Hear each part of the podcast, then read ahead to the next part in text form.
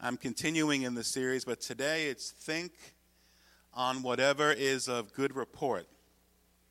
Your translation may say what is admirable or what is commendable. We've been in this series for a while. We've gone through the various things that the Apostle Paul, as he closes his letter to the Christians in Philippi, that he's letting them know that so much of how they're able to going to be stand uh, uh, able to stand so much of how they're going to be able to persevere and carry on will start in their minds in their thinking. And so we went through whatsoever is true and noble and just and pure and lovely realizing that we're looking at these concepts not from how the world defines them I'm not interested in how the world defines truth because, for the most part, it's abandoned the idea of truth. The world will tell you there is no truth, it's relative. Well, yes, truth is relative, and my relative is Jesus Christ. And He is truth. The world will tell you that there is nothing noble or honorable in this life that it's all for nothing and nothing matters. But bowing your knee before the Lord Jesus Christ is the only thing and the most thing that matters here. The world will tell you there's nothing just or pure or lovely. But it always comes back to not just the definitions, but these concepts have meaning in our minds when they're linked to a relationship. A growing, living, breathing relationship that we have with Jesus. So I will once again read chapter uh, Philippians chapter 4, verses 8 and 9. Finally, brethren, whatever things are true, whatever things are noble, whatever things are just, whatever things are pure, whatever things are lovely, whatever things are of good report if there is any virtue, if there is anything praiseworthy, meditate or think on these things. The things which you have learned and received and heard and saw in me, these do. And the God of peace will be with you. Because again, this is not just about having a clear head or a happy thought life. This is about having the God of peace be with us. And is anybody in need of any peace in their lives today?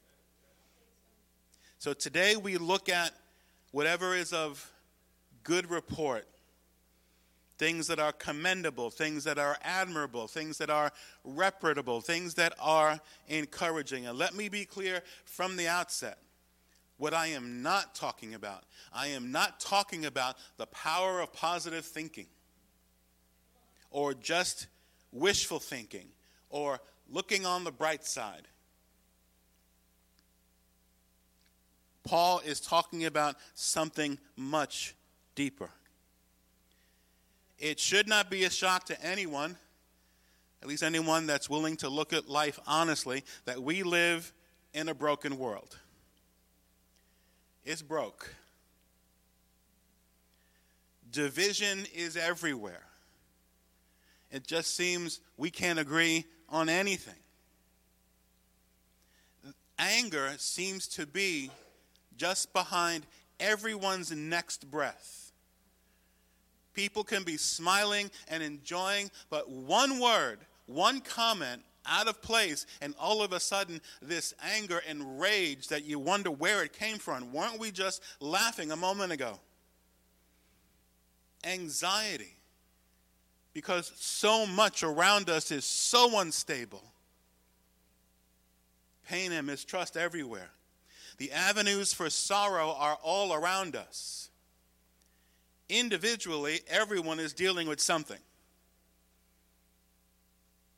But, Pastor, my life is perfect. Liar. You're a liar.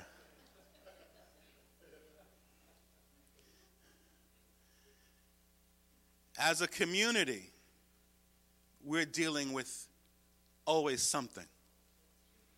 As a nation, it seems we're always dealing with something. As a planet, it just seems we're always dealing with something. Romans chapter 8, verse, verses 20 and 21. For the creation was subjected to futility, not willingly, but because of him who subjected it in hope. Because the creation itself will also be delivered from the bondage of corruption into glorious liberty of the children of God. The world, because of the fall, we are sub, this world is subjected to futility, in bondage and corruption, Paul tells the church at Rome. But in Jesus, we have hope. I'm going to say that again. In Jesus, we have hope. And not only in Jesus do we have hope, but we also have what is the theme of Paul's letter to the churches in the Galatian provinces. We have glorious liberty. See, I see people all around fighting for their rights, whether it be non Christians or Christians, but I have all the rights I have because Jesus has set me free. It just seems today it's easier to believe the worst about somebody than to believe the best. News scandals travel faster than news about good things or good deeds, especially if it's of a public figure. And let's be honest, we're in church. Especially if it's of a public figure you don't like. You want to believe that one right away. It's almost like people would rather believe in the evil stuff than in the good stuff. Is it any wonder people have an issue or a difficult time embracing the concept of an all loving, all gracious, all merciful God? But here Paul says, think on whatever is of good report. We're tempted each day, and maybe this is just me, so if it's just me, that's okay. But we're tempted each day to just pull the covers over our eyes, not get out of bed, and forget that there's anybody out there because all that's out there, it seems sometimes, is bad or painful, and that it'll eventually cause hurt. And then Paul has this nerve to say, think about what is of good report. Paul, what are you drinking? See, I believe in this specific exhortation where this is where we get to truly demonstrate that we believe God, that we believe His plan, and that we believe He is still in control all the days of our life. We need to believe that God is working in this day to make Himself known. God is alive and well. He is still on the throne, and He is still able to move in powerful ways. Psalm 19, verse number 1 says, The heavens declare the glory of God, and the firmament, that's what we're on, show His handiwork. Everywhere we look, we see God even in this broken, corrupt world, in this broken, corrupt state, God is working, revealing His love, His power, and His glory through all creation. Romans chapter 1, verse 20. For since the creation of the world, his invisible attributes are clearly seen. Well, clearly seen to some. Being understood by the things that are made, and even his eternal power and Godhead so that they are without excuse. Well, God's never revealed himself to me. Open your eyes. People can say all they want, they've not seen God. But his handiwork is all around us. All of creation testifies to his greatness. All of creation testifies to his power. All of creation testifies to the fact that our God is awesome. That's why, even for unbelievers, a walk in a park in springtime can just refresh the soul like few things can.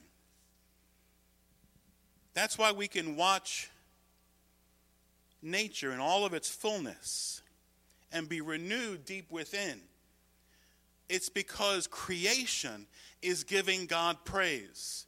And watching someone or something or anything give God praise will be good for you and I. In our backyard at home, we have a bird feeder, which isn't doing a whole lot right now, but when it's good weather, there are times I'll sit from our dining room window and look into the backyard and see this bird feeder.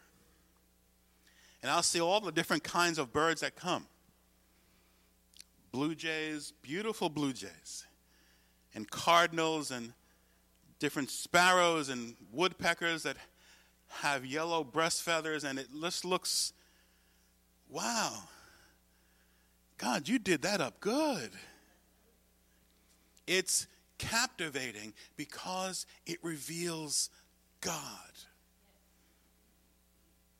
Now, when the birds start to fight each other for the food, that reveals something else. But our God is captivating, church. When we think about the works of his hands, we're reminded that our God is beautiful. But thinking this way goes beyond just looking at creation. Thinking this way goes beyond just admiring and acknowledging his hand in nature. We need to see God's beauty. We need to see God's power. We need to see God's working in one another. Yeah, here comes the hard part. Because you and I live in a world that is jaded. I will be um, will freely admit that for the last couple of nights I've been watching the news, something I'm not sure I got blessed by doing. And what I've seen on the evening news for the past couple of nights, one particular theme has concerned me personally. And it's all the crime I've seen in the New York City subways. And why has that particularly bothered me? Because tomorrow, uh, Tuesday, for the first time in three months, I will go back into the office, which means I have to get on the subway. But you know what? God's going to get on with me. God's going to get on with me. Now, I'm still going to look around a whole lot more than I normally do because your pastor, although he tries to be diligent, can also at times be empty headed and I can just kind of wander on and wander off and not be aware of my surroundings, I will be watching much more diligently. But we live in a jaded world, and what I will not be doing is basically fostering within myself this mistrust for anybody who walks within 10 feet of me. That's a jaded world. We each have people in our lives for which we've become jaded not strangers, people who are closer than that to us. That person is nothing but selfish. They're incapable of doing anything really good. And even if they did something good, they must have this ulterior motive or some reason or some deep selfish motivation for doing it. We think this way about public figures. We think this way about politicians. We think this way about well known Christian leaders. We think this way about family members. But you don't know what that family member did to me, Pastor. You don't know how they hurt me. You don't know how they wronged me. But I do know there's a God in heaven who can reach them. There's a God in heaven who's able. We think this way about people who've hurt us in the past that if they did something to us, that means they're forever frozen in time in that state. They're always scheming, they will always be untrustworthy, and because of that, I will always suspect them. The question becomes do we believe God is able? Well, of course he's able, except when it comes to that person. Do we believe God can change people? Of course we do, but not them. Do we believe that God can break through and get through to people? Of course we do. But, Pastor, you know, even God's got limits. Do we really believe that anyone is beyond the reach of God? And the answer needs to be no. Now, this doesn't mean we ignore people about where they are on their journey. And it doesn't mean that when someone has hurt us, that we shouldn't take measures to make sure they don't do it again. But we all need to understand that no matter how much pain someone has caused us, God can take them and move them to a different place. God can work in anyone. Everybody sitting here is proof of that. He can take them to a place of honor. He can take them to a place of integrity. He can place them, uh, uh, take them to a place of sensitivity, to a place of godliness, to a place of goodness. And how do I believe that and know that? It worked for someone named Paul. 1 Corinthians chapter 15 verse 9 For I am the least of the apostles who am not worthy to be called an apostle because I persecuted the church of God. But by the grace of God I am what I am. And his grace toward me was not in vain, but I labored more abundantly than they all. Yet not I, but the grace of God within me. Paul persecuted the church. Paul was Saul was responsible for many brothers and sisters in Christ meeting their end in this life. Now I believe things have changed over time, but people are basically people. So Let's think about this for a minute. Saul is responsible for the death of many Christians and the persecution, the upheaval of many Christian lives. And then he meets Jesus on this Damascus road, and everything changes for him. But how many know when everything changes for someone who's come to the Lord, that doesn't change everybody's mindset?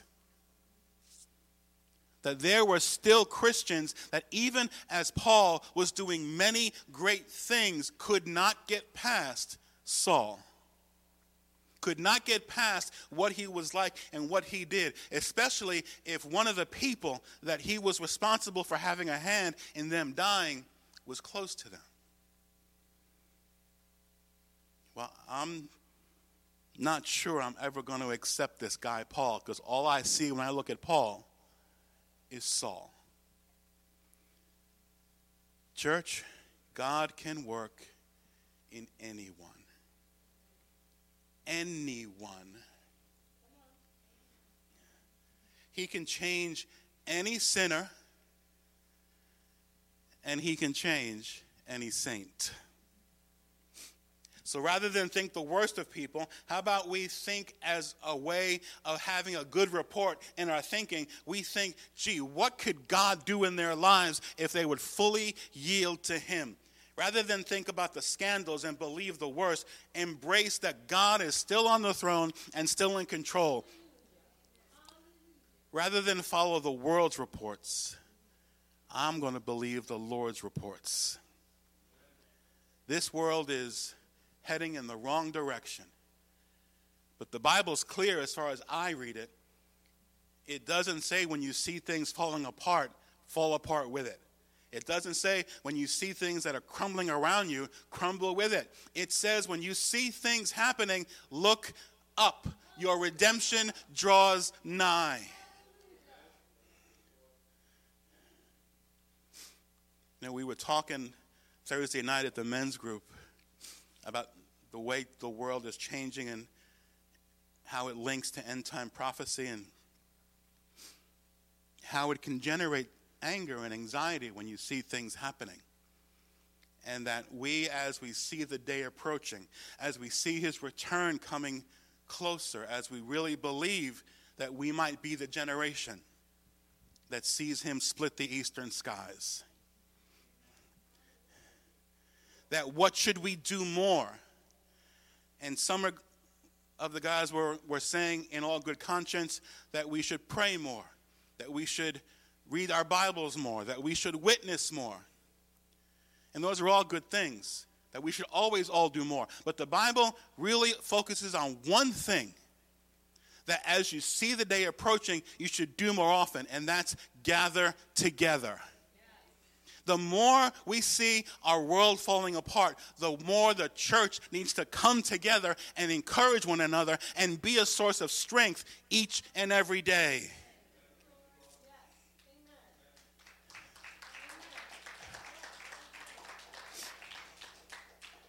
It doesn't surprise me that as the world falls apart, the people of the world fall apart.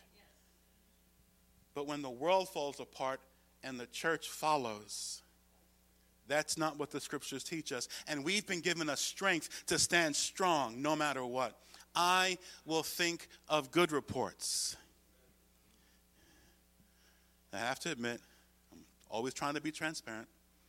When I got up this morning and I looked at my phone, and it told me what the temperature was outside. And then it told me what the wind chill was. So the temperature was freezing, and the wind chill was very freezing. And I turned to my wife, and I said, Do you think we could cancel church because of cold? Well, you have the eventual outcome of that conversation because we're all here. But you'll be happy to know, being a loving, caring wife, she said, honey, I'll follow you wherever you go. Even if it meant staying home and not going out into that frigid cold. There are Christians who are fighting for their lives just to do this. And when they do this, they're arrested and tortured and beaten and murdered when you see the day approaching, realize we need each other more. If ever, tis Jesus, tis now. If we truly believe, and I'm not saying I don't believe these are the end times, I'm just one who takes a step back and a we'll see attitude because I've lived long enough and I've heard enough preachers tell me that Jesus was coming back next week.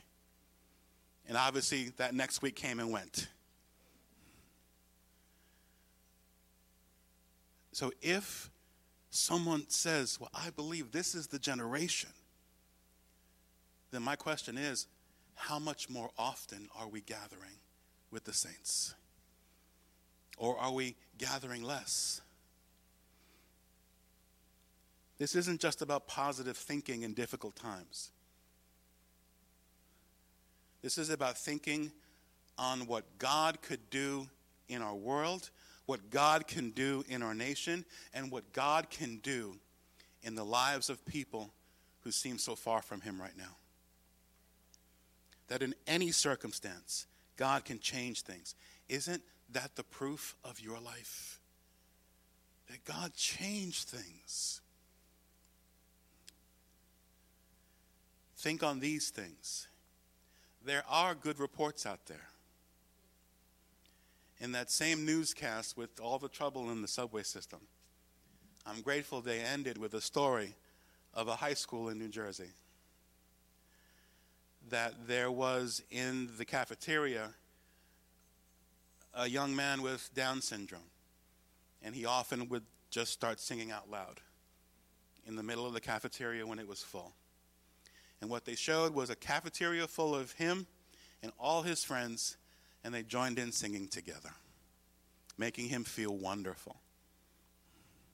That's a good report. Now, it meant I had to wade through all the other nonsense to get to the end of the news. But there are good reports out there. I shared last week about the good friends of ours, uh, the Shreves who are leaving a thriving large church in Georgia to go to the Philippines because they hear God. That's a good report. They want to raise up leaders and plant churches all throughout Southeast Asia, in many places where it's illegal to do that. There are genuine Christians giving others, giving to others, not wanting anything in return, simply as praise to God. Think about those who give up comfortable lives here to serve in challenging places, like my friend Mike and Elaine Shreve. Think about those who, no matter what mean things are done to them or mean things are said to them, they return love and kindness. Think about those who find joy in serving the Lord and in doing so, blessing your life. Think on these things. Think on these people. Think on these good reports. Think on these things. It's a mess out there. But God is also out there, which means it's also beautiful out there. Now, right now, our bird feeder is not occupied. There are no blue jays and, and, and cardinals and all these pretty birds showing the glory of God, beating up on each other so they can get food. They're, they're at someplace else. Maybe that's why we like nature shows so much.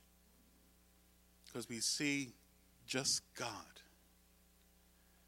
When I look at some of these nature shows and see some of the creatures, or look at shows about the world under the sea, and some of the uh, types of fish under there, I'm thinking, God, that is strange. You put that fish together? Wow. I never would have thought of that. It's just the same as God saying, You know that person who hurt you? I saw them from the cross and I died for them. And I never would have thought of that either. God is real, church